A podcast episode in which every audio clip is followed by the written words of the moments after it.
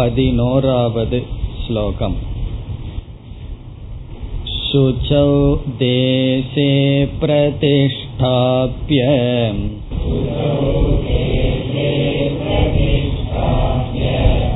ஸ்திரமாசனமாத்மனஹ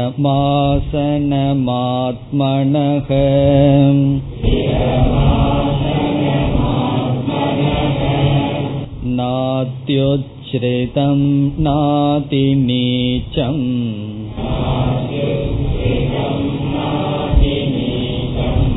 சைலாஜினகுஷோத்தரம்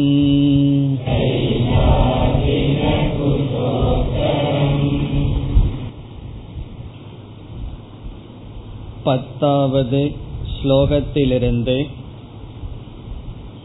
பகவான் அந்தரங்க சாதனையை கூறி வருகின்றார். அந்தரங்க சாதனம் என்பது தியானம் செய்வதற்கு முன் செய்ய வேண்டிய சில முன்னேற்பாடுகள். முதலில் பகவான் தேசத்தை பற்றி கூறினார். எப்படிப்பட்ட இடத்தை தியானத்திற்கு தேர்ந்தெடுக்க வேண்டும், அதில் ரகசி ஸ்திதக ரகசியமான இடம் என்று சொன்னார். தியானம் செய்கின்ற காலத்தில் மக்கள் நடமாட்டம் இல்லாத இடமாக இருக்க வேண்டும்.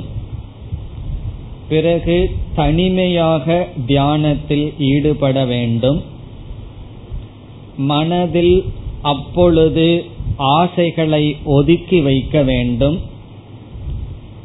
அபரிக்கிரக விலையுயர்ந்த பொருட்களை நாம் கையாண்டு கொண்டு இருக்கக்கூடாது. அந்த பொறுப்புடன் தியானத்திற்கு நாம் செல்லக்கூடாது என்றெல்லாம் கூறினார். பிறகு 11வது ஸ்லோகத்தில் தேசத்தை பற்றி மீண்டும் பகவான் கூறினார். சுசௌ தேசே, தூய்மையான இடத்தை தேர்ந்தெடுக்க வேண்டும்.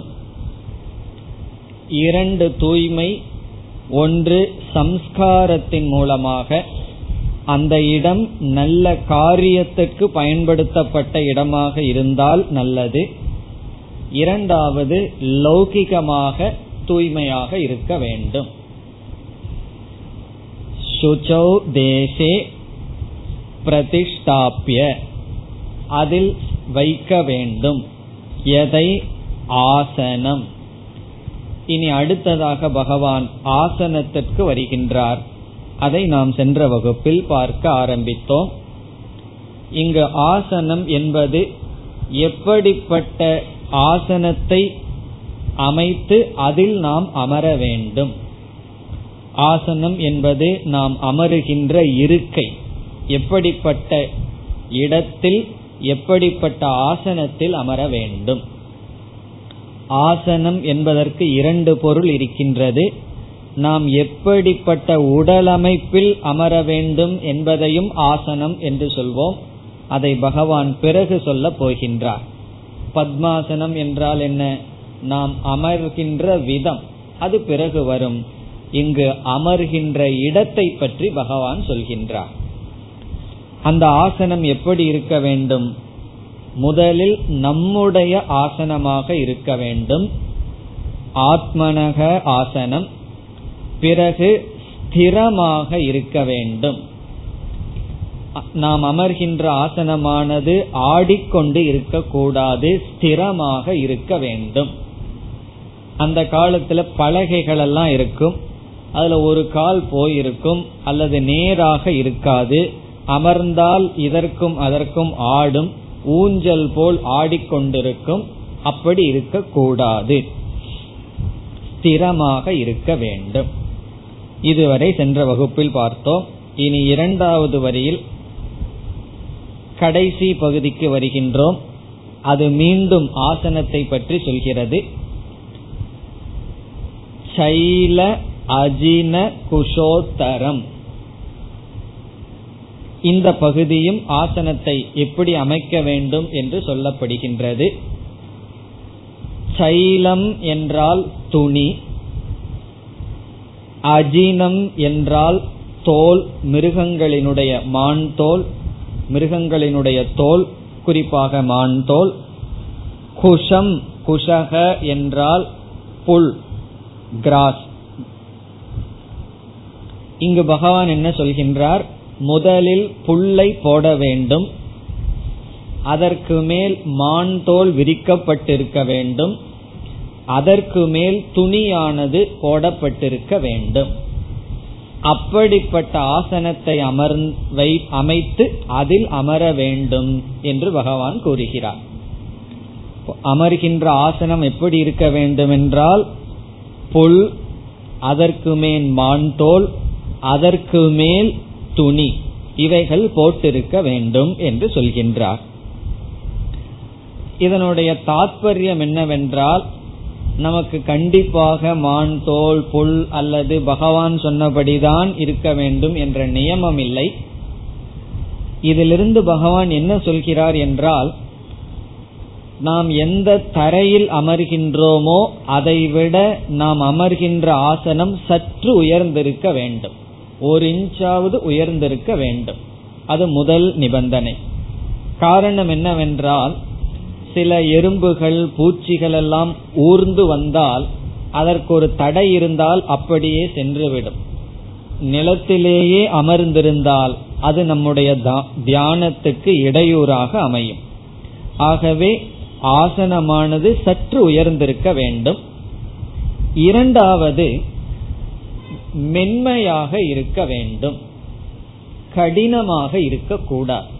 பலகையை வைத்து வெறும் பலகையிலேயே உட்கார்ந்தால் கடினமாக இருக்கும். சில நேரங்களுக்கு மேல் கால் வலி எடுத்துவிடும், நம்முடைய கவனம் உடலில் சென்றுவிடும். ஆகவே சற்று மிருதுவாக இருக்க வேண்டும். அதுக்காகத்தான் புல், மான் தோல், அதற்கு மேல் துணி என்று பகவான் சொல்கிறார். அதிக மிருதுவாகவும் இருக்கக்கூடாது. இவ்வளவு பெரிய யூஃபார்ம் பெட்ல உட்கார்ந்தோம்னு வச்சுக்கோமே, நாம் குனிந்து விடுவோம், அதுவும் உகந்ததல்ல. அல்லது வெறு நிலத்திலும் அமரக்கூடாது, அல்லது வெறும் பலகையிலும் அமரக்கூடாது. கல்லும் முள்ளும் காலுக்கு மத்தைங்கிறதெல்லாம் சரி, அது தியானத்துக்கு ஒத்து வராது. ரொம்ப நேரம் நடக்க முடியாது, ஏதோ கொஞ்ச நேரம் தபஸ் பண்றதுக்கு சரி. தியானத்துக்கு சில சௌரியங்கள் செய்துதான் ஆக வேண்டும். காரணம் என்ன? தியானத்தில் உட்கார்ந்து கஷ்டப்பட போறோம், அதனால உட்கார்ற இடமாவது கஷ்டம் இல்லாமல் இருக்க வேண்டும். இல்லைன்னா அதிக காலம் செய்ய முடியாது. நம்முடைய கவனங்கள் எதனாலும் ஈர்க்கப்படக்கூடாது. பிறகு ஏன் பகவான் மான் தோல் என்றெல்லாம் சொன்னார்னா, குளிர்காலத்தில் பூமியானது குளிர்ந்திருக்கும். வெறும் பூமியில் அமர்ந்தம்னு சொன்னா அந்த குளிர்ச்சி உடலுக்கு சென்றால் உடலுக்கு நோய் வரும். ரொம்ப குளிர்ச்சியான இடத்துல காலை வச்சிட்டு இருந்தோம்னா அதிக காலம் நோய் வந்துவிடும். நமக்கு அந்த பிரச்சனை கிடையாது. நமக்கு இருக்கிற பிரச்சனை உஷ்ணம். உஷ்ணம் காலையிலிருந்து சாயந்தரத்து வரைக்கும் வெயில் அடிச்சிருக்கு, பூமி உஷ்ணமாக இருக்கின்றது. அந்த உஷ்ணமான பூமியில் அதிக நேரம் அமர்ந்தாலும் அது உடலுக்கு நல்லதல்ல. ஆகவே பூமியில் இருக்கின்ற குளிர், உஷ்ணம் நம்முடைய உடலை தாக்க கூடாது என்பதற்காக புல், மான் தோல், துணி இவைகளெல்லாம் பயன்படுகின்றது. நமக்கும் மான் தோல் கிடைச்சாதான் தியானம் பண்ணுவேன், அதுக்காக மான் அடிக்க போறேன்னு சொல்லக்கூடாது. இந்த காலத்தில் ஒரு பெரிய பெட்ஷீட்டை எடுத்து அதை நாலாம் அடிச்சு அமர்ந்தம்னா அதுதான் உகந்தது. அல்லது சிறிய பஞ்சு மெத்தை, சிறியதாக இருக்க வேண்டும். அப்படி ஏதோ ஒன்றை அமைத்து, அதனுடைய தாற்பயம் என்ன? பூமியிலிருந்து சற்று உயர்ந்திருக்க வேண்டும். பிறகு பூமியினுடைய உஷ்ணம், குளிர்ச்சி உடம்பை தாக்க கூடாது. மென்மையாகவும் இருக்க வேண்டும், அதிக மென்மையாகவும் இருக்கக்கூடாது, கடினமாகவும் இருக்கக்கூடாது. அந்த நிலையில் ஆசனத்தை அமைக்க வேண்டும். சைல அஜின குஷ உத்தரம். உத்தரம்னா மேல் மேல் என்று பொருள். மேல் மேல் என்றால் எதற்கு மேல எதை போடணும்? முதலில் புல்லை போட வேண்டும், குஷம், குஷக, அதற்கு மேல் அஜினம், அதற்கு மேல் துணி என்று போட வேண்டும். சில படங்கள்ல எல்லாம் வெறும் தோல்ல உட்கார்ந்துட்டு இருக்கிற மாதிரி பார்க்கின்றோம். அது சில முனிவர்களாகட்டும் பகவான் ஆகட்டும் அதெல்லாம் தெரியாம போட்டுட்டு இருக்கார்கள். வெறும் தோளில் நேராக நாம் அமரக்கூடாது, அப்படி அமர்ந்தால் அரிப்பு ஏற்பட்டுவிடும். ஏன்னா நம்முடைய வேர்வை வந்து தோல்ல படப்பட அதனோட ரியாக்ட் ஆக ஆரம்பிச்சிடும். அதனால வெறும் தோல்லையும் அமரக்கூடாது, அதற்கு மேல் நாம் துணி போட வேண்டும். இந்த காலத்துல எல்லாம் தோலெல்லாம் கிடைக்காது, அதனால தோலையெல்லாம் நினைக்க வேண்டாம். அந்த காலத்தில் அப்படி இருந்தது பிரசித்தமாக. ஆகவே பகவான் அந்த உதாரணத்தை சொன்னார். எதுவுமே எதற்கு சொல்றார், என்ன தாத்பர்யம் என்று தெரிந்து கொள்ள வேண்டும். இந்த நியமங்கள் எல்லாம் இப்படித்தான் என்று முழுமையாக கிடையாது. ஏதோ ஒரு தாத்பர்யத்தை நினைத்து பகவான் சொல்கிறார், அதை வைத்து நாம் புரிந்து கொள்ள வேண்டும். இப்ப ஆசனம் எப்படி இருக்க வேண்டும், நம்முடைய ஆசனமாக இருக்க வேண்டும், ஸ்திரமாக இருக்க வேண்டும், மென்மையாக இருக்க வேண்டும், அதிக மென்மையாகவும் இருக்கக்கூடாது, பூமியிலிருந்து சற்று உயர்ந்திருக்க வேண்டும். சில பேர் ரொம்ப கற்பனை செய்வார்கள், தியானம் பண்ணா உடம்புல ஏதோ வைப்ரேஷன் வரும், அது பூமியெல்லாம் நம்ம சக்தியை இழுத்து கொள்ளும். அந்த ரொம்ப கற்பனை எல்லாம் அவசியம் இல்லை. நம்ம பெரிய தியானம் பண்ணி அஷ்டமகா சித்திகளை எல்லாம் அடைய போகல, ஒழுங்கா மனசு அமைதிப்படுத்துறதுக்கு தான் செய்ய போறோம். அதனால உடம்புல எலக்ட்ரிசிட்டி பவர் வருமா, அது வந்து பூமி எடுத்துக்குமா, அதனால பூமியோட கனெக்ஷன் இருக்க கூடாதுன்னெல்லாம் சில பேர் கற்பனை செய்வார்கள். அதெல்லாம் அவசியம் இல்லை. செய்யணும்னு ஆசை இருந்தா செய்து கொள்ளலாம், ஆனால் அந்த கற்பனைக்கெல்லாம் தேவையில்லை. அதிகமான அபூர்வத்தை எதிர்பார்க்க கூடாது. ஏதாவது கற்பனை பண்ணிட்டு வைப்ரேஷன் அது இதுன்னெல்லாம் கற்பனை பண்ண வேண்டிய அவசியம் இல்லை. தியானத்தை எதற்காக செய்யறோம்னு பகவான் பிறகு சொல்ல போகின்றார். இனி இரண்டாவது வரியில் முதல் பகுதி, நாத்யுச்ரிதம் நாதி நீச்சம். இந்த பகுதி மீண்டும் நாம் எடுத்துக்கொள்கின்ற தேசத்தை பற்றி பகவான் கூறுகின்றார். ஒரு இடத்தை நாம் தேர்ந்தெடுக்கின்றோம், அந்த இடத்தின் மீது ஆசனத்தை நாம் வைக்கின்றோம். நாம் தேர்ந்தெடுக்கின்ற இடம் எப்படி இருக்க வேண்டும்னு சொல்றார். ந அத்யுச்ரிதம் ந அதி நீச்சம். அதி உச்ரிதம் என்றால் அதிக உயர்ந்த இடமாகவும் இருக்கக்கூடாது. உச்சிரிதம்னா உயர்ந்தது, அத்தியுச்சிரிதம்னா அதிகமான உயர்ந்த இடம், ந அதி நீச்சம்னா அதிகமான தாழ்ந்த இடமாகவும் இருக்கக்கூடாது.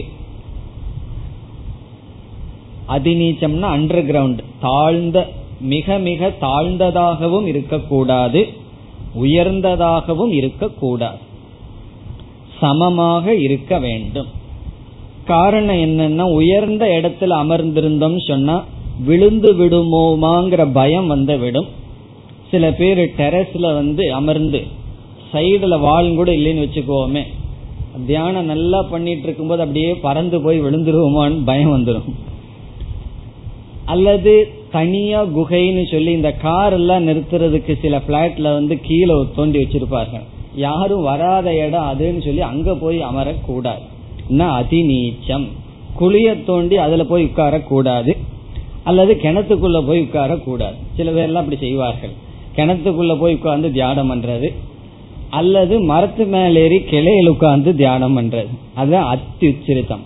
அதிகமான உயர்ந்த இடத்துலயும் போய் உட்கார கூடாது, அல்லது தாழ்ந்த இடத்துலயும் உட்கார கூடாது. நான் ஒரு பிரம்மச்சாரி தியானம் பண்ணிட்டு இருக்கிறத பார்த்தேன். எங்க உட்கார்ந்து பண்ணிட்டு இருந்தார் தெரியுமோ?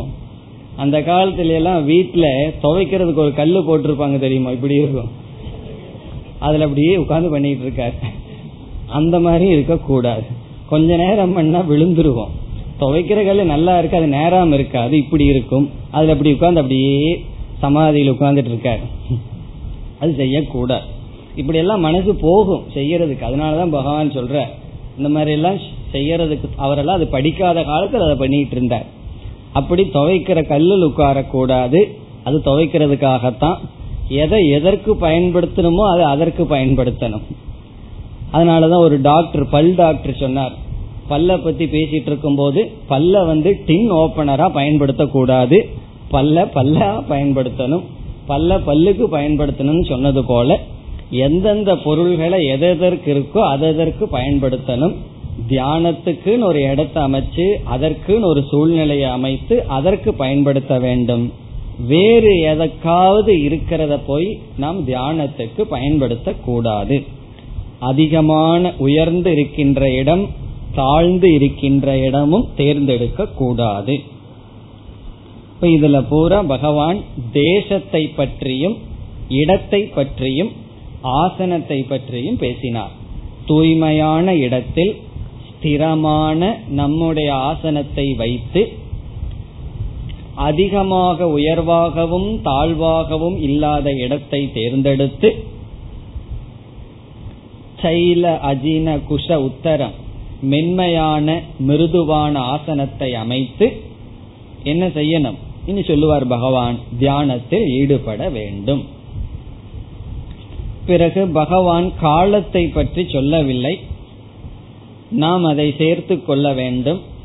காலம் எப்படிப்பட்ட காலம்? காலத்துல ரெண்டு விதம் இருக்கு.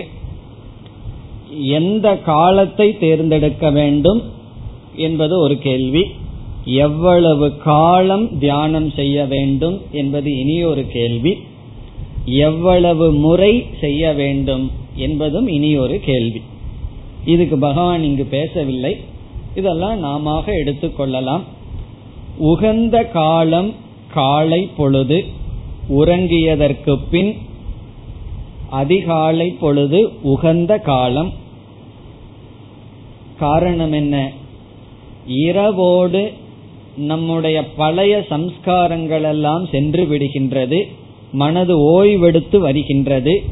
அன்றைய புதிய விவகாரம் மனதில் பதியவில்லை, பழைய விவகாரங்களுக்கெல்லாம் சில மணி நேரங்கள் ஓய்வு கிடைத்து விட்டது. ஆகவே அன்று காலை மனதானது புதிதான அனுபவங்கள் புதிதான சொற்களை எல்லாம் கேட்கவில்லை, ஓரளவு அமைதியுடன் இருக்கும். பிறகு ஃப்ரெஷ்ஷாம் இருப்போம். ஆகவே அதிகாலை உகந்தது. அதிகாலைனா 4 மணிக்குத்தான்கிறது பொருள் அல்ல, அவரவர்களுக்கு முடிந்த நேரத்தில் எழுந்திருந்து இதை செய்வது நல்லது. முடியவில்லை என்றால் மாலை. சில பேர்த்துக்கெல்லாம் ஷிஃப்ட் இருக்கும், அவங்களால எல்லாம் முடியாது. காலத்துக்கு தகுந்தாற்போல் மனிதர்களுக்கு தகுந்தாற்போல் மாற்றிக்கொள்ளலாம். இரண்டாவது, ஆரம்ப காலத்தில் நமக்கு அதிக உற்சாகத்துடன் அதிக நேரம் செய்யக்கூடாது. இந்த 6th சாப்டர் படிக்கிற வரைக்கும் தியானத்துல உற்சாகம் இருக்கும், 7வது அத்தியாயம் போற வரைக்கும். அப்படி ஒரு உற்சாகம் நம்ம ரொம்ப நேரம் செய்யக்கூடாது. 20 நிமிடம் தான் உகந்த நேரம். பிறகு அவரவர்களுடைய வயது செயல் இதற்கெல்லாம் போல அதிகப்படுத்தலாம். 2 முறை செய்வதும் நல்லது, காலையிலும் மாலையிலும் செய்யலாம். இல்லைன்னா காலை மட்டும்தான். இதெல்லாம் ஒரு நியதியே கிடையாது, ஒரு ரூல் கிடையாது. அவரவர்களுடைய சூழ்நிலைக்கு தகுந்தாற்போல் எடுத்துக்கொள்ள வேண்டும். அதனால் இது ஒரு பெரிய கேள்வியே அல்லன்னு சொல்லவர். சில பேர் இது ரொம்ப பெரிய முக்கியமான கேள்வியாக நினைப்பார்கள், அது கிடையாது. அவரவர்கள் முடிவு செய்ய வேண்டும், அவரவர்கள் வாழ்கின்ற சூழ்நிலையை பொறுத்து. இப்ப காலத்தை பற்றியும் பகவான் அதனாலதான் அவ்வளவு சீரியஸா எடுத்துட்டு பகவான் சொல்லவில்லை. இனி நாம் 12வது ஸ்லோகத்திற்கு வரலாம். தத்ரைகாக்ரம் மனஹ கிருத்வா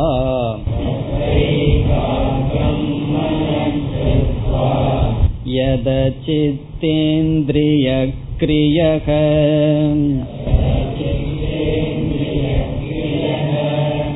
உபவேஷ்யாசனே யுஞ்யாத்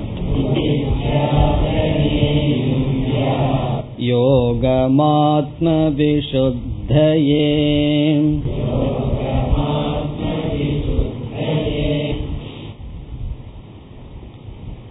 இந்த ஸ்லோகத்தில் மனதை தியானத்தில் என்ன செய்ய வேண்டும் என்றும் எதற்காக தியானம் செய்ய வேண்டும் என்றும் பகவான் கூறுகிறார். 2 கருத்தை இங்கு பகவான் கூறுகிறார்.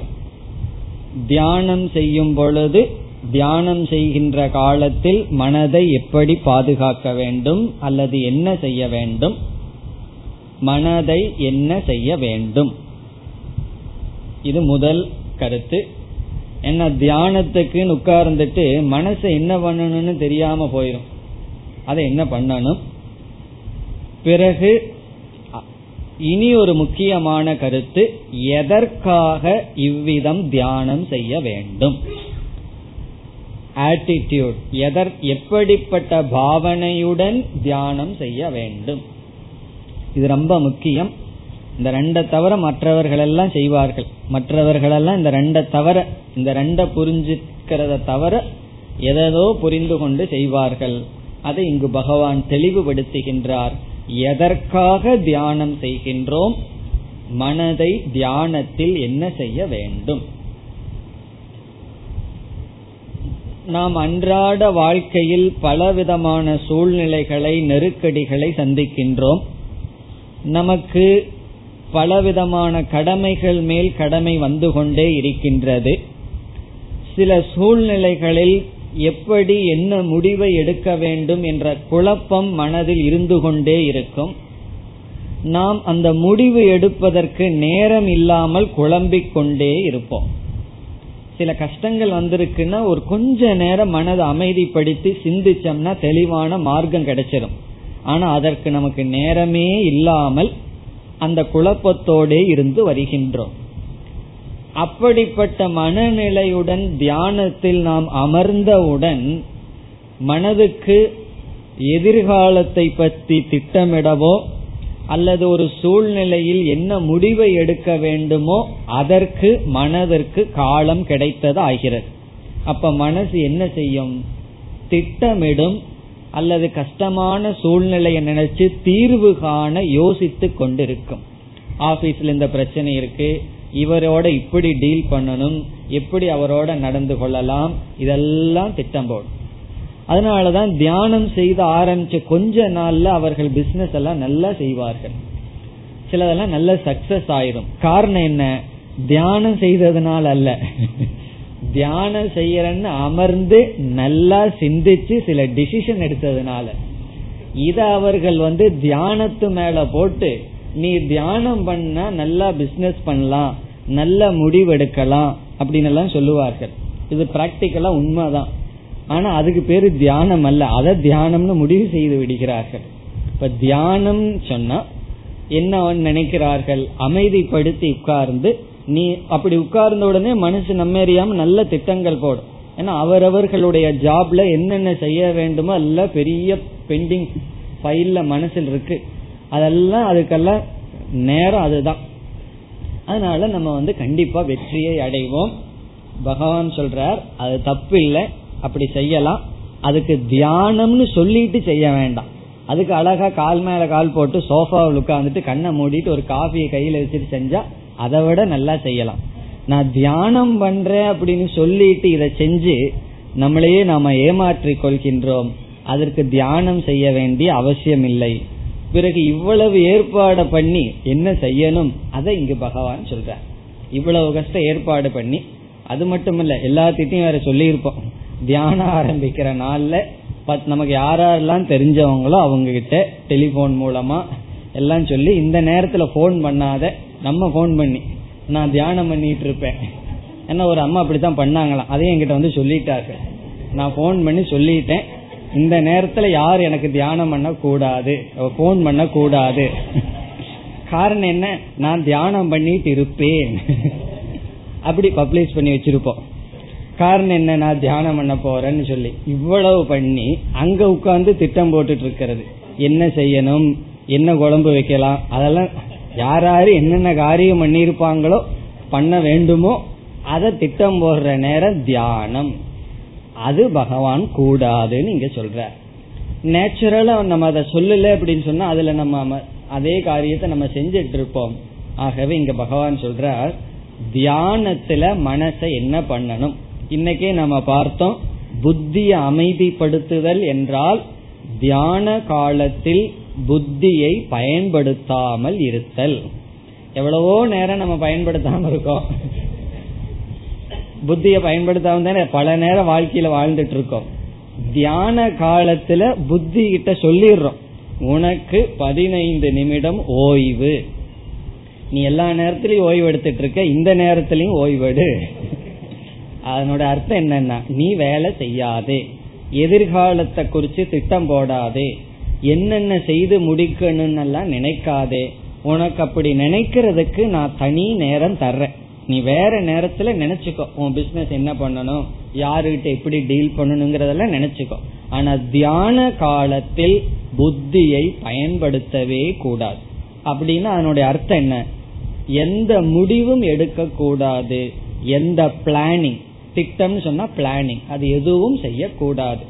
நம்ம அப்படியே விட்டோம்னா புத்தி செய்ய ஆரம்பிச்சிடும். அதனால புத்திக்கு ஒரு இன்ஸ்ட்ரக்ஷன் கொடுக்கணும், இது நீ செய்யாதே, புத்தியே நீ அமைதியாக இருன்னு சொல்லி புத்தியை அமைதிப்படுத்தி மனசை என்ன பண்ணணும்.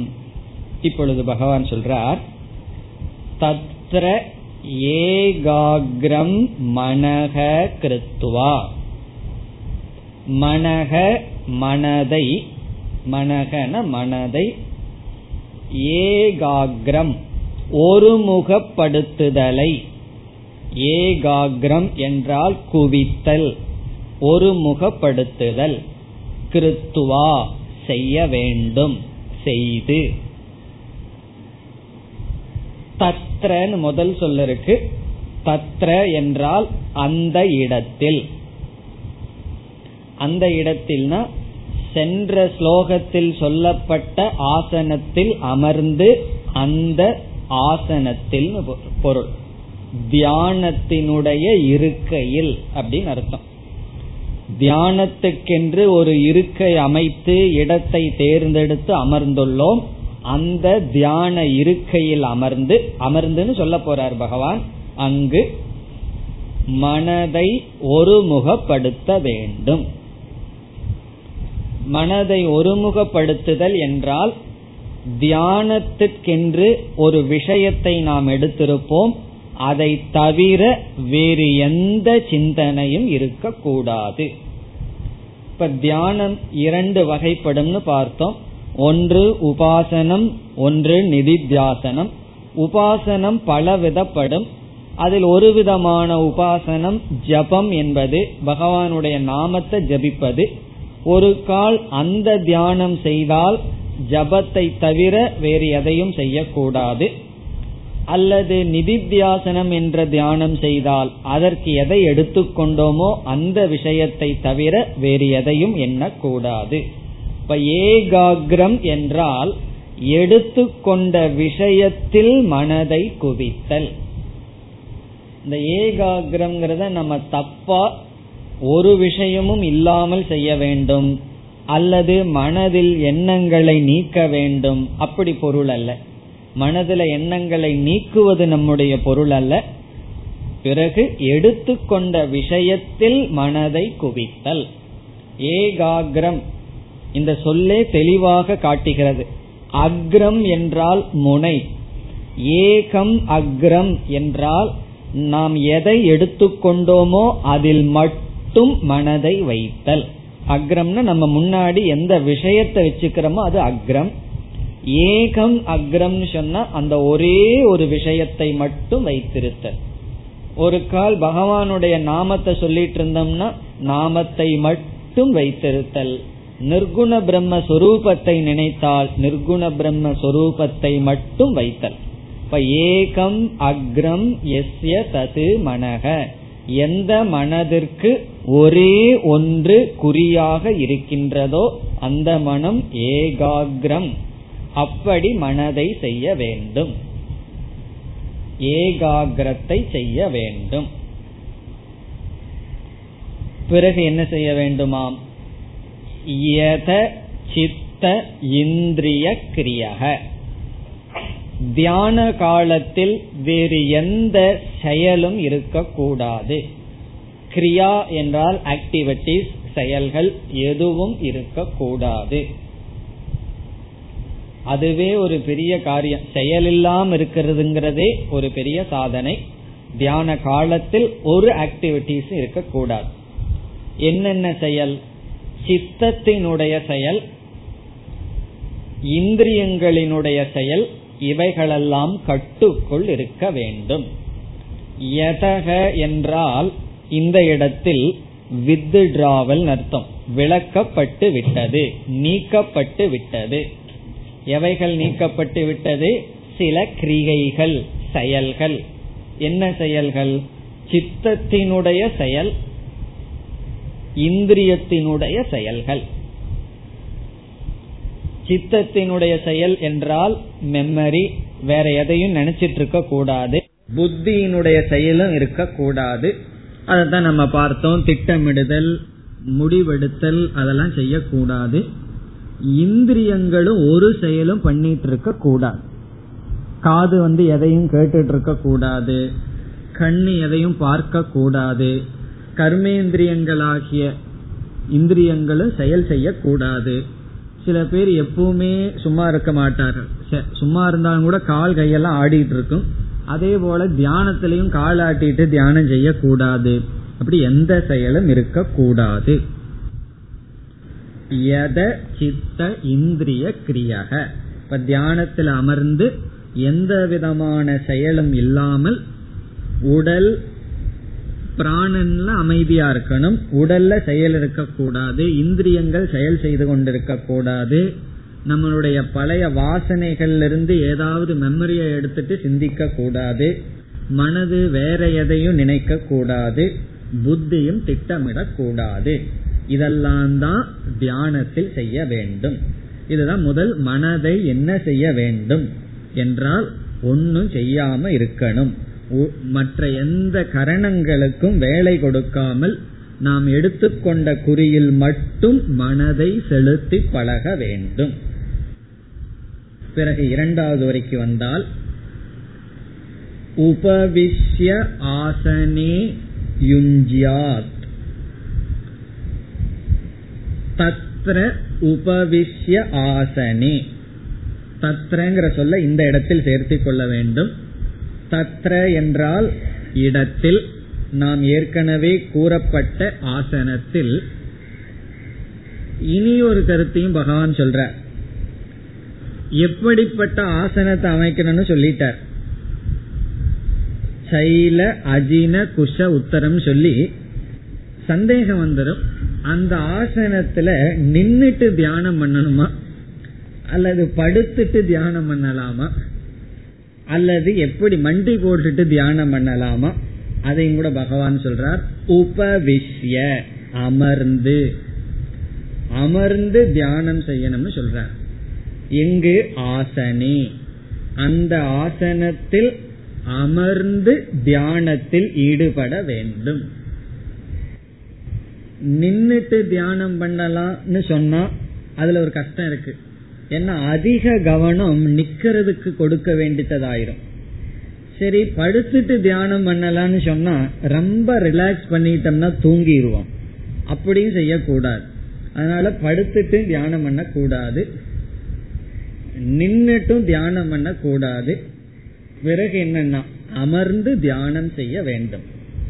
அமர்ந்திருக்கின்ற நிலை எப்படின்னு சொன்னா அதிக கவனமும் சக்தியும் உடம்புக்கு கொடுக்க வேண்டியதில்லை, அதே சமயத்துல உடம்புக்கு கொடுக்க வேண்டியது இருக்கு. ஓரளவு அட்டென்ஷன் பாடிக்கு கொடுக்கணும். அதனாலதான் உட்கார்ந்துட்டு இருக்கும் போதே தூங்கணும், என்ன பண்ணிடுறோம், அப்படியே சாஞ்சிடுறோம். அதே சமயத்துல அதிக நேரம் அமர்ந்திருக்க முடியும், ரொம்ப நேரம் நடக்க முடியும், ரொம்ப நேரம் நிக்க முடியாது. இப்ப நிக்கிறதுக்கு அதிக சக்தி தேவைப்படுகிறது. அந்த சக்தி எல்லாம் நிக்கிறதுக்கே கொடுத்துட்டோம்னா மனதுக்கு ஏது? ஆகவே நின்றோ அல்லது படுத்துக்கொண்டோ அல்லது வேற விதத்துல தியானம் செய்யக்கூடாது, அமர்ந்து தியானம் செய்ய வேண்டும். இதெல்லாம் சாதாரண விஷயம்தான், இருந்தாலும் பகவான் சொல்ற, பகவான் பார்த்திருப்பார் யாராவது நின்றுட்டு தியானம் பண்றத, அதனால பகவான் சொல்லியிருக்கார் உபவிஷ்ய ஆசனே, ஆசனத்தில் அமர்ந்து மனதை ஒருமுகப்படுத்த வேண்டும். யுஞ்சியாத் என்றால் தியான அபியாசம் செய்ய வேண்டும், தியானம் அபியசேத் அர்த்தம். யுஞ்சியாத் தியானத்தில் ஈடுபட வேண்டும். ஆசனத்தில், அந்த ஆசனத்தில் அமர்ந்து இந்திரிய மன புத்தி இவைகளினுடைய செயல்களை அமைதிப்படுத்தி மனதை ஒருமுகப்படுத்த வேண்டும். எடுத்துக்கொண்ட விஷயத்தில் மனதை செலுத்த வேண்டும். இனி அடுத்தது நம்ம இரண்டாவது ஒண்ணு கேட்டோம் அல்லவா, எதற்காக தியானம் செய்ய வேண்டும்? அந்த பதில கடைசி பகுதியில சொல்ற இரண்டாவது வரியில் யோகம் ஆத்ம விசுத்தையே. இங்கு யோகம் என்றால் தியானம். இந்த யோகம்ங்கிற சொல்ல யுஞ்சியாத்ங்கிறதுக்கு முன்னாடி போட்டுக்கணும். யோகம் யுஞ்சியாத், தியானம் செய்ய வேண்டும். யுஞ்சியாத்ன ஈடுபட வேண்டும். எதில்? தியானம். தியானத்தை நாம் அபியாசம் செய்ய வேண்டும், பயிற்சி செய்ய வேண்டும். எதற்கு? கடைசி பகுதி ஆத்ம விசுத்தையே. இங்கு ஆத்மா என்றால் மனம், விசுத்தி என்றால் தூய்மை. மனதினுடைய தூய்மைக்காக நாம தியானம் செய்கின்ற ஒரு பயிற்சியை ஆரம்பிக்கும் பொழுது அல்லது சாதனையில் ஈடுபடும் பொழுது நம்முடைய மனதில் எதற்காக இந்த தியானத்தை நான் செய்கின்றேன் என்ற விஷயத்தில் இதுதான் இருக்கணும், ஆத்ம சுத்தி, மன தூய்மை. வேற எந்த பிரயோஜனத்தை நினைச்சும் தியானத்திற்குள் செல்லக்கூடாது. மற்ற பிரயோஜனங்கள் எல்லாம் பை ப்ராடக்டா வரணும். அது வரும், நம்ம விரும்பினாலும் விரும்பாட்டையும் அது நமக்கு கிடைக்கும். ஆனா எதற்காக தியானம் செய்கின்றேன், எதற்காக இந்த சாதனையில் ஈடுபடுகின்றேன் என்ற விஷயத்தில் நாம் தெளிவாக இருக்க வேண்டும். எதற்காக? மன தூய்மைக்காக. இங்கு மன தூய்மை என்றால் என்ன? மனதில் இருக்கிற சஞ்சலம்தான் அசுத்தம். மனது எப்ப பார்த்தாலும் எதையாவது அசப்போட்டுட்டே இருந்ததுன்னு வச்சுக்கோமே, அது மனதினுடைய அசுத்தம், சஞ்சலம். இங்கு மன தூய்மை என்றால் மனதினுடைய ஒருமுகப்பாடு, மனதினுடைய அமைதி. இதே தியானம் நிதித்தியாசனமாக இருந்தால் மன தூய்மை என்றால் விபரீத பாவனா நிவர்த்திகி. நமக்கு இருக்கின்ற விபரீதமான சில குணங்கள் நீங்க வேண்டும். இப்ப வேல்யூ மெடிடேஷன் ஒரு தியானம் இருக்கின்றது, பண்புகளை எல்லாம் தியானித்தல், அதனுடைய பலன் மனதில் இருக்கின்ற அசுத்திகள் எல்லாம் நீங்கும். இப்ப நாம எதற்காக தியானம் செய்கின்றோம்? மனதை தூய்மைப்படுத்தி, அதனால வேதாந்தத்திற்கு தகுதியாக, பிறகு வேதாந்தத்திற்கு தகுதியானதற்கு பிறகு ஞானத்தை அடைந்தாலும் ஞான நிஷ்டை அடைவதற்காக சில தவறான பாவனைகள் மனதில் இருந்தால் அது நீங்குவதற்காக. அதத்தான் பகவான் தெளிவா சொல்லிட்டார், ஆத்ம விசுத்தையே, மன தூய்மைக்காக நீ தியானத்தில் ஈடுபட வேண்டும். ஏன்னா இந்த காலத்துல இந்த ஒரு பிரயோஜனத்தை தவிர மீதி பிரயோஜனத்துக்காகத்தான் தியானம் பேசப்பட்டு வருகின்றது. எதற்கு தியானம் பண்ணணும்னு சொன்னா விதவிதமான பிரயோஜனத்தை சொல்கிறார்கள். உனக்கு பிபி குறையும், அது குறையும், இது குறையும், இது அதிகமாகும், தியானம் பண்ணலான்னு எல்லாம் சொல்கிறார்கள். இதில் எதுவுமே தவறு கிடையாது. தியானம் எல்லாம் பண்ணா அது குறையலாம், சம்டைம் அதிகமாகலாம், எது வேணாலும் நடக்கலாம். அதெல்லாம் உண்மைதான். தியானம் செய்ய செய்ய உடல் நல்லா வரும், நல்லா பசிக்கும். சில பேர் நல்லா பசிக்கணும்னா தியானம் பண்ணணும்னு சொல்லுவார்கள். அதுக்கு எதுக்கு தியானம் பண்ணணும், கொஞ்ச நேரம் நடந்துட்டு வந்துட்டா நல்லா பசிக்கும். அப்படி எத்தனையோ பலன்கள் பேசப்படுகிறது. அவைகளெல்லாம் கண்டிப்பா தியானத்தினுடைய பலனாக வரத்தான் வரும். பிறகு மற்றவர்களுடைய மனசு அப்ப தெரிஞ்சுக்கலாம். நீ மற்றவர்கள் பிசினஸ்ல நல்லா போலாம், ஃப்ரெண்ட்ஸ் நல்லா உனக்கு கிடைக்கும், எதோ சொல்கிறார்கள். எதற்கு? தியானத்தினுடைய பலனாக. நாம் அதெல்லாம் படிச்சுட்டு இதற்காக தியானம்னு செய்தால் என்ன ஆகும்னா சித்த சுத்தியை தவிர மீதி நமக்கு கிடைக்கும். நமக்கு சித்த சுத்தின்னு நினைச்சிட்டு செஞ்சா அவர்கள் என்னென்ன சொல்கிறார்களோ அதெல்லாம் கிடைச்சி சித்த சுத்தியும் கிடைச்சிடும். சித்த சுத்தி வேண்டான்னு அதை மட்டும் மனசுல நினைச்சிட்டு செஞ்சோம்னு சொன்னா நமக்கு சித்த சுத்தியை தவிர மற்றவைகள் வரும். ஒருவர் கிரவுண்ட் நட்ல இருந்து, கடலையிலிருந்து அல்லது தேங்காயிலிருந்து புண்ணாக்கு வேணும்னு சொல்லி ஆட்டுறாருன்னு வச்சுக்கோமே, அவர் என்ன பண்ணுவார், எண்ணெய விட்டுட்டு புண்ணாக்க மட்டும் எடுத்துக்குவார். எண்ணெய் வேணும்னு சொன்னா புண்ணாக்கும் கண்டிப்பா வரும், தூக்கி எறிய மாட்டார், அது கிடைச்சிடும், அதையும் வித்துடலாம் அல்லது யாருக்காவது கொடுக்கலாம், அதாவது மாட்டுக்கு கொடுக்கலாம். அப்படி வேற ஏதாவது பலன் வேணும்னு தியானம் பண்ணணும்னா புண்ணாக்குக்காக நம்ம ஆட்டுறது போல் இருக்கு, எண்ணெய் எடுக்கிறதுக்கு பதிலா அதை எடுப்பதற்கு போல் ஆகும். இதுல என்னன்னு சொன்னா மன தூய்மைக்காகனு தியானம் பண்ணா சைடும் சேர்ந்து வந்துடும். எனக்கு சைடு தான் முக்கியம்னு சொன்னா மெயின் நம்ம விட்டு போயிடும். அதனால நமக்கு ரெண்டு பலனும் சேர்ந்து வரணும்னு சொன்னா கண்டிப்பா உடல் நல்லா இருக்கும், மனசு நல்லா இருக்கும், பேச்சு தெளிவா இருக்கும், சிந்தனை தெளிவா இருக்கும். இவைகளெல்லாம் நமக்கு வருகின்ற பலன், அதுல சந்தேகம் கிடையாது. ஆனா அவைகளை பிரதானமா வச்சுட்டு தியானம் செய்ய கூடாது. நம்ம தியானம் செய்யறது ஆத்ம சுத்திக்காக, மன தூய்மைக்காக, பகவானை புரிஞ்சுக்கிறதுக்காக, பகவான் சொன்ன தத்துவத்தில் நிலை பெறுவதற்காகத்தான் தியானம். இப்படி செய்யவில்லை என்றால் நாம தியானத்தை தப்பா செஞ்சிருவோம், தவறான விதத்தில் பயன்படுத்துவோம். சில பேர் கண்ணை மூடி உட்கார்ந்துட்டு ஒன்னு ரெண்டு சொல்லிட்டு தியானத்துல, அதுதான் தியானம், அப்படியே ஒன்னு ரெண்டு சொல்லிட்டு விதவிதமாக சொல்வார்கள்.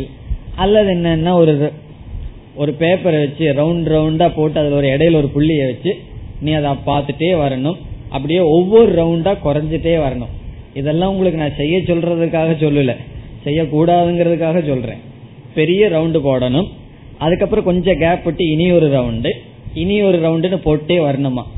மனது ஒருமுகப்படுதுங்கிறதுக்கு என்ன அத்தாட்சின்னு சொன்னா, முதல்ல பார்த்தோம்னா செவுத்தையே பார்ப்போம், பிறகு கவனம் குறைஞ்சு குறைஞ்சு அந்த பேப்பரை மட்டும் பார்ப்போம், அதுக்கப்புறம் கடைசி ரவுண்ட பார்க்க கூடாது, ரவுண்டு சின்னதாயிட்டே வரணும், கடைசியில புள்ளிய மட்டும் பார்க்கணும். இப்படி பார்த்துட்டு வந்தீர்கள் என்றால் நீங்கள் வரும் பொழுது கண்ணாடியுடன் வருவீர்கள்.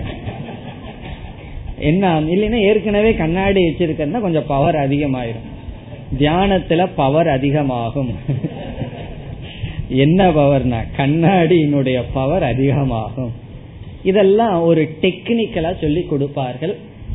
இதெல்லாம் செய்யக்கூடாதான்னு சொன்னா வேணா செஞ்சு பார்க்கல, ஏன்னா இதெல்லாம் செய்யக்கூடாதுன்னு நீங்க யாரு சொல்றதுக்குன்னு கேட்பீர்கள். ஆனா அவனுடைய விளைவை சொல்லிட்டேன், பவர் வந்துடும். உங்களுக்கு எல்லாம் பவர் வேணும்னா, கண்ணாடியில பவர் வேணும்னா செய்யலாம். இவைகளெல்லாம் ஏன் செய்கிறார்கள்னா ஆத்ம விசுத்தியை மறந்து விட்டார்கள். இது எதுக்காக செய்கின்றோம், மன தூய்மைக்காக செய்கின்றோம்ங்கிற அந்த குறிக்கோளை மறந்துட்டதுனால எத்தனையோ விதமான உடலுக்கு எக்ஸசைஸ் இருக்கு, உடலுக்கு எக்ஸசைஸ் பண்றோம், உடற்பயிற்சி பண்றோம். அப்படி மனதிற்கு ஒரு பயிற்சி தியானம்னு சொல்லி தியானமானது சமுதாயத்தில் பயன்படுத்தப்பட்டு வருகிறது. தவறே கிடையாது, அப்படி செய்யறவங்களை பற்றி குறையாகவோ நான் கூறவில்லை, அது தவறுன்னு சொல்லவில்லை. ஏன்னா ஆத்ம சுத்தி வேண்டாதவர்களுக்கு அட்லீஸ்ட் அதாவது கிடைக்கட்டுமே, எனக்கு ஆத்ம சுத்தி எல்லாம் வேண்டான்னு நினைக்கிறவர்களுக்கு அட்லீஸ்ட் மனதுல நல்ல பயிற்சி பண்ணி தைரியமான மனதையாவது அடையட்டுமே. அதனால அது தவறு கிடையாது, எந்த விதத்திலையும் அது குறையாக நாம் நினைக்க கூடாது. ஆனால் நாம் இவ்வளவு தூரம் சாஸ்திரத்தினுடைய போல்டுக்கு வந்துட்டு பிறகு அந்த பலனுக்கு போக கூடாது. அது வராதவர்கள் அப்படி போனா பரவாயில்ல, சாஸ்திரத்துக்கு இவ்வளவு தூரம் நம்ம வந்துட்டோம், வந்ததற்கு பிறகு நாம் தவறிவிடக் கூடாது. ஆகவே இப்படி செய்பவர்களை குறையாக கூறுவதோ அல்லது தவறாக நினைக்கவும் கூடாது. அவர்கள் அவர்களுடைய நிலையில் செய்கிறார்கள், அதிகப்படியான மக்களுக்கு அவ்வளவுதான் தேவை.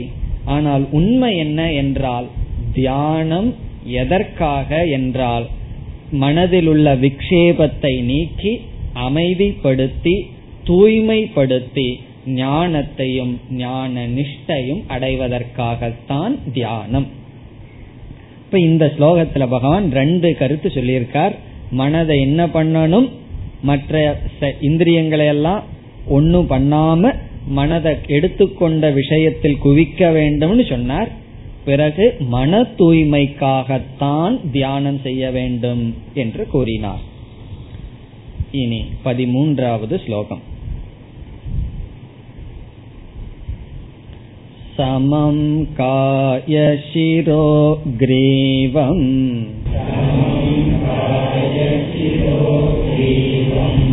தாரயன்னச்சலம் ஸ்திரக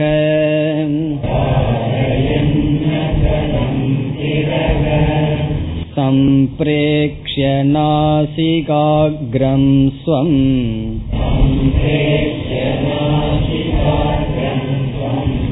திசச்சானவலோகயன்.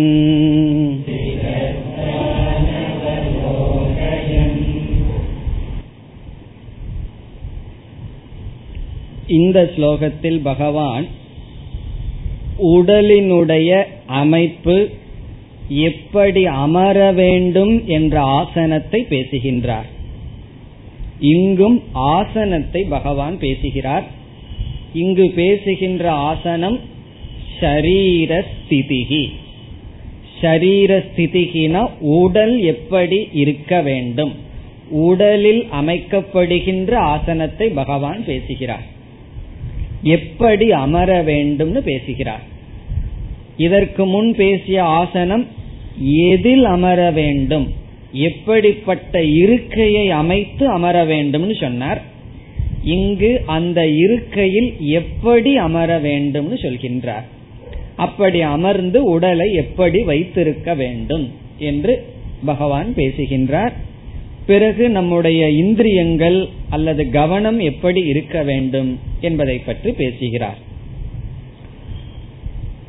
பதஞ்சலி ஆசனத்தை பற்றி சொல்லும் பொழுது அவர் உடல் ஆரோக்கியத்திற்காக விதவிதமான ஆசனங்கள் பேசினாலும் தியானத்துக்கு அவர் செல்கின்ற கருத்து ஸ்திர சுகம் ஆசனம். அது அவருடைய இலக்கணம். ஸ்திர சுகம் ஆசனம் என்பது பதஞ்சலியினுடைய கருத்து. அவர் என்ன சொல்றாருன்னா, நாம் எந்த விதமான ஆசனத்தை வேண்டுமானாலும் மேற்கொள்ளலாம். பத்மாசனம்ங்கிறது மட்டுமல்ல. பத்மாசனம்னா உங்களுக்கு தெரியும், கால் மேல காலை போட்டு அமர்வது. இதெல்லாம் கொஞ்சம் சிறிய வயதுல ஆரம்பிச்சிருக்கணும். ஒரு 40 வயசுல பத்மாசனத்தை செய்யறேன்னு சொல்லி கால் மேல காலை போட்டா அதை பிரிச்சு விடுறதுக்கு ஒரு ஆள் வரணும். அப்படியே ஸ்டக் ஆயிக்கும். ஆகவே எந்த வயதுல எந்த ஆசனத்தை ஆரம்பிக்கணும்னு ஒரு விவஸ்தை இருக்கணும். அதெல்லாம் தெரிஞ்சிருக்கு. ஆசிரியர் யோக சூத்திரத்தில் எழுதின ஆசிரியருக்கு தெரிஞ்சு பத்மாசனத்துலதான் உட்காரணும்னு சொல்லல. சிறிய வயதுல ஆரம்பிச்சிருந்தோம்னா அதெல்லாம் சுலபமா வரும். நம்ம உடம்புங்கிறது மரத்தை போல, சின்ன மரம், வயதாகாத மரம் எப்படி இருக்கும் தெரியுமா? நல்லா வளைஞ்சு கொடுக்கும், பசுமையா இருக்கிற மரம். மரத்துக்கு ரொம்ப வயதாயிடுதுன்னு என்ன ஆயிரும்? ஒடிஞ்சிரும். அதனாலதான் உள்ள இருக்கிற எலும்புகள்லாம் அப்படி வயதாக ஏன் பட்டு எலும்புகள்லாம் ஒடியுதுன்னு சொன்னா மரத்தில் இருக்கிற அந்த இது காஞ்சது போல. அதனால வயது. அதனாலதான் 5 விளையாதது 50 வளையாது, ஒடியும். வளைக்க முயற்சி பண்ணா ஒடிஞ்சிருமே தவிர வளையாது. ஆகவே தெளிவா சொல்லிட்டார் பதஞ்சலி, சுகமா இருக்கணும், ஸ்திரமா இருக்கிறது தான் ஆசனம். இப்ப ஆசனம்னு சொன்னா நம்ம அமர்ந்தோம்னா அது நமக்கு சுகத்தை கொடுக்கணும், அதே சமயம் ஸ்திரமாக இருக்க வேண்டும். ஸ்திரம்னா உறுதியா இருக்கணும், உறுதியாகவும் இருக்கணும், சுகமாகவும் இருக்க வேண்டும். அதுதான் ஆசனம். அவரவர்களுக்கு உடல் வாக்குக்கு தகுந்தாற்போல் ஆசனத்தை மேற்கொள்ளலாம். ஏன்னா சில பேர்த்துக்கு இப்பெல்லாம் பேக் பெயின்ங்கிறது எல்லாத்துக்கும் இருக்கிற ஒரு நியதியா இருந்துட்டு இருக்கு. ஏன்னா நம்ம பயன்படுத்துற சேர், நம்ம வாழ்க்கை முறைகள் எல்லாம் அப்படி ஆயிட்டு இருக்கு. அதனால அவர் அவர்களுடைய உடல் நிலைக்கு தகுந்தாற்போல் ஆசனத்தை எடுத்துக்கொள்ளலாம். ஆனா எப்படி இருக்கணும் உடல் இருக்கணும்னு பகவான் சொல்ல போறார். சில சமயம் சேர்ல தான் உட்கார முடியும்னாலும் தவறு கிடையாது. அவர் உடல் வாக்குக்கு தகுந்தாற்போல் இருந்தா போதும். இந்த நாம எப்படிப்பட்ட ஆசனத்துல உட்காரணும் சொன்னா, செப்பல் நம்ம போடுறோம், சரியான செப்பல் இருக்கே அதனுடைய லட்சணம் என்னன்னு சொன்னா, ஒவ்வொரு ஸ்டெப்பு வைக்கும் போதும் நம்ம செப்பல் போட்டிருக்கிறோம்ங்கிறது அது நமக்கு ஞாபகப்படுத்த கூடாது. ஒவ்வொரு ஸ்டெப்லயும் அது நமக்கு ஞாபகப்படுத்துதுன்னு வச்சுக்கோமே, என்ன சொல்வார்கள் தெரியுமா? செருப்பு கடிக்குதும்பார்கள். அது ஒவ்வொரு ஸ்டெப்லயும் நான் இருக்கிறத ஞாபகப்படுத்தணும்னு சொன்னா அது சரியான செப்பல் அல்ல. இப்ப செப்பலினுடைய லட்சணம் நம்ம அதை போட்டா அதை நம்ம மறந்துடணும். அதுதான் மறந்து விட்டுட்டு வர்றதுன்னு அர்த்தம் கிடையாது. அது இருக்கிறது தெரியக்கூடாதுன்னு அர்த்தம். அவ்வளவு கம்ஃபர்டபுளா இருக்கணும். அதே போல நம்ம ஆசனம், எப்படிப்பட்ட ஆசனத்தை எடுத்துக்கணும்னா, எந்த ஆசனத்துல அமர்ந்தா உடலை மறந்து விடுவோமோ அந்த ஆசனத்தில் அமர வேண்டும். அது ஐயப்பன் போல உட்கார்ந்தாலும் சரி, ஐயப்பனுக்கு ஒரு ஆசனம் இருக்குமே, அப்படி உட்கார்ந்தாலும் சரி, எப்படி அமர்ந்தாலும் சரி, நாம் அமர்கின்ற பொசிஷன் நம் உடலை மறக்க வைக்க வேண்டும். கவனத்தை உடலுக்கு ஈர்க்க கூடாது. அதுதான் ஆசனம். பிறகு பகவான் சொல்றார், ஓரளவு நேரா இருக்கணுங்கிறார். உடல் கூனி குறிஞ்சு இருக்க கூடாது. ஏதோ டிசைன்ல அஷ்டவக்கரன்னு சொல்லுவார்கள், 8 விதமான கோணல் இருக்கிறது போல எல்லாம் இருக்க கூடாது. காரணம் என்னன்னா, அப்பதான் நமக்கு ஸ்திரமாக இருக்க முடியும். அதை இங்கு பகவான் கூறுகின்றார். முதல்ல பகவான் என்ன சொல்றார், நாம் அமர்ந்ததற்கு பிறகு உடல், கழுத்து, தலை இவைகள் எப்படி இருக்கணும்னா நேர்கோட்டில் இருக்க வேண்டும் சொல்றார். ஒரு கால் நேர்கோட்டில வச்சு ரொம்ப நேரம் முடியலன்னா செவுத்துலயோ பின்னாடி ஒரு தலகாணி வச்சோ சாஞ்சிக்கலாம், அது தவறு கிடையாது. ஆனா நேர்கோட்டில் இருக்க வேண்டும். இதெல்லாம் நான் வயசானவங்களுக்காக சொல்றேன். இதெல்லாம் கேட்டுட்டு உடனே 25 வயசுல இருந்துட்டு சாஞ்சிட்டு எல்லாம் இருக்க கூடாது. நமக்கு வயது இருந்து ரொம்ப முடியாதவர்களுக்கு சொல்ற விஷயம். என்ன, சில பேர் ரொம்ப காம்ப்ரமைஸ் பண்ணி சொல்லிட்டு இருக்காரே சாமிஜின்னு தோணும். யாருக்கு காம்ப்ரமைஸ், அவங்களுக்கு தான், எல்லாத்துக்கும் கிடையாது. சமம் காய சிரோ கிரீவம், சமம் சொன்னா நேர்கோட்டில் இருக்க வேண்டும், சமமாக இருக்க வேண்டும். எது காயம், காயம் சொன்னா கழுத்துக்கு கீழே இடுப்பு வரைக்கும் இருக்கிற பகுதி காயம். காயம்னா கழுத்துக்கு கீழ் இடுப்பு வரைக்கும் இருக்கின்ற பகுதி. நம்ம அமர்ந்து இருக்கிறோம் அல்லவா, அதற்கு மேல் கழுத்து வரைக்கும் இருக்கிறது காயம். அடுத்தது சிரகன்னு சொன்னா நம்முடைய தலை, கிரீவம்னா கழுத்து. இவைகள் சமமாக இருக்க வேண்டும், நேராக இருக்க வேண்டும். பிறகு தாரயன் அச்சலம் ஸ்திரக, ஸ்திரக தாரயன். ஸ்திரகன்னா ரொம்ப ஸ்டெடியா உட்கார்ந்திருக்கணும். ஸ்திரக பூத்வா, அச்சலம் என்றால் அசைந்து கொண்டு இருக்க கூடாது. நம்மளை எரியாம அப்படியே அசைய ஆரம்பிச்சிருவோம். அப்படியே இந்த ஃபேன் தெரியுமா, அப்படியே மெதுவா சுத்திட்டு இருக்குமோ, அதுபோல் நம்ம எரியாம அசைய ஆரம்பிச்சிருவோம். அப்படி அசைந்து கொண்டு இருக்க கூடாது. அச்சலம் சொன்னா இந்த உடல் அசைவு இருக்க கூடாது. நம்மளை எரியாம அதை செஞ்சிருவோம். கொஞ்சம் நேரம் மறந்து பாத்தீங்கன்னா அப்படியே ஆடிட்டு இருப்போம் மெதுவா. அப்படி செய்ய கூடாது. இப்ப அசையாமல் ஸ்திரமாக நேராக தாரையன், தாரையன்னா இவ்விதம் வைத்து கொண்டு, இந்த மாதிரி ஒரு கண்டிஷன், நியதியை வைத்து கொண்டு. இது ஆசனத்தை சொல்றார். ஆசனத்துல 3 சொல்லிட்டார், சமமா இருக்கணும், அச்சலமா இருக்கணும், ஸ்திரமா இருக்கணும். சம அச்சல ஸ்திரம். சமம்னா எவைகள் சமம், இந்த இடத்துல சமம்னா நேராக இருத்தல், ஸ்ட்ரெயிட்டா இருத்தல். காய சிரோ கிரீவம், இதை வைத்துக் கொள்ள வேண்டும். இதையே கொஞ்ச நாள் அபியாசம் செய்ய வேண்டும், கொஞ்ச நாள் இப்படி பழக வேண்டும்.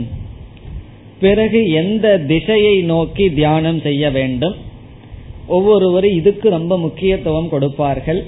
இதெல்லாம் ஆத்ம விசுத்திய மறந்துட்டோம்னா தான். ஆத்ம விசுத்தின்னு புரிஞ்சிட்டோம்னு சொன்னா சில நியமங்களுக்கெல்லாம் அவ்வளவு முக்கியத்துவம் கிடையாது. இந்த திசையத்தான் பார்க்கணும் அப்படிங்கறதெல்லாம் கிடையாது. என்ன பகவான் சொல்றார், எந்த திசையும் பார்க்க கூடாதுன்னு சொல்றார். எந்த திசையும் பார்க்க கூடாதுன்னு சொன்னா எந்த பக்கம் பார்த்து உட்கார்ந்து இருக்கணும்னா எந்த பக்கம் வேணாலும் பார்க்கலாம். அவங்கவுங்க வீடு எப்படி கட்டியிருக்கோ அந்த திசையில பார்த்து அமர வேண்டும். இல்ல அப்படின்னா நம்ம ஒரு திசையை சொல்லி செவுத்த பார்த்துட்டு உட்கார்ந்துட்டு இருந்தாங்கன்னா அதெல்லாம் ரொம்ப கஷ்டம். அவரவர்களுடைய சூழ்நிலைக்கு தகுந்தாற்போல். பிறகு இனி ஒன்னு பகவான் சொல்றார், நம்முடைய கண்கள் ரொம்ப இறுக்கமா மூடி இருக்க கூடாது, வழி வந்துடும். திறந்திருந்தாலும் கஷ்டம், வேடிக்கை பார்க்க ஆரம்பிச்சிருவோம். அதனால மென்மையாக மூடி இருக்க வேண்டும் சொல்றார். திறந்தும் திறக்காதது போல் மூடி இருக்க வேண்டும். அப்படி மூடி இருக்கும் பொழுது நம்முடைய மொழி எப்படி இருக்கணும்னா மூக்கினுடைய நுனியை பார்ப்பது போல் இருக்க வேண்டும். மூக்கினுடைய நுனிய பாருன்னு பகவான் சொல்லல, பார்ப்பது போல். அத பார்த்தீங்கன்னாலும் உங்களுக்கு பவர் வந்துடும். நான் ஏற்கனவே சொல்லியிருக்கேன் பவர் வந்துடும் சொல்லி. உங்களுக்கு பவர் வேணும்னா உங்க மூக்கினுடைய நுனியை பார்க்கலாம், மூக்கினுடைய நுனியும் பார்க்க கூடாது.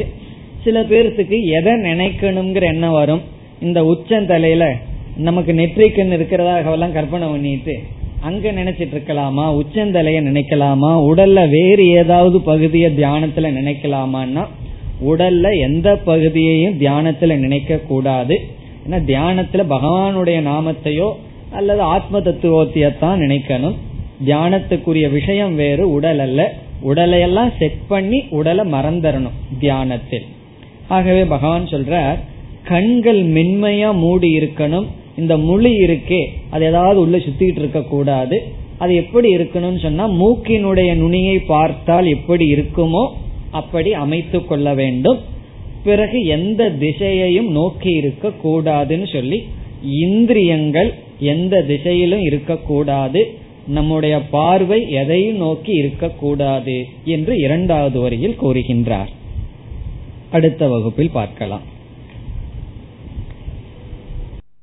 ஓம் பூர்ணமதః பூர்ணமிதம் பூர்ணாத் பூர்ணமுதச்யதே பூர்ணஸ்ய பூர்ணமாதாய பூர்ணமேவாவசிஷ்யதே. ஓம் சாந்தி சாந்தி சாந்தி.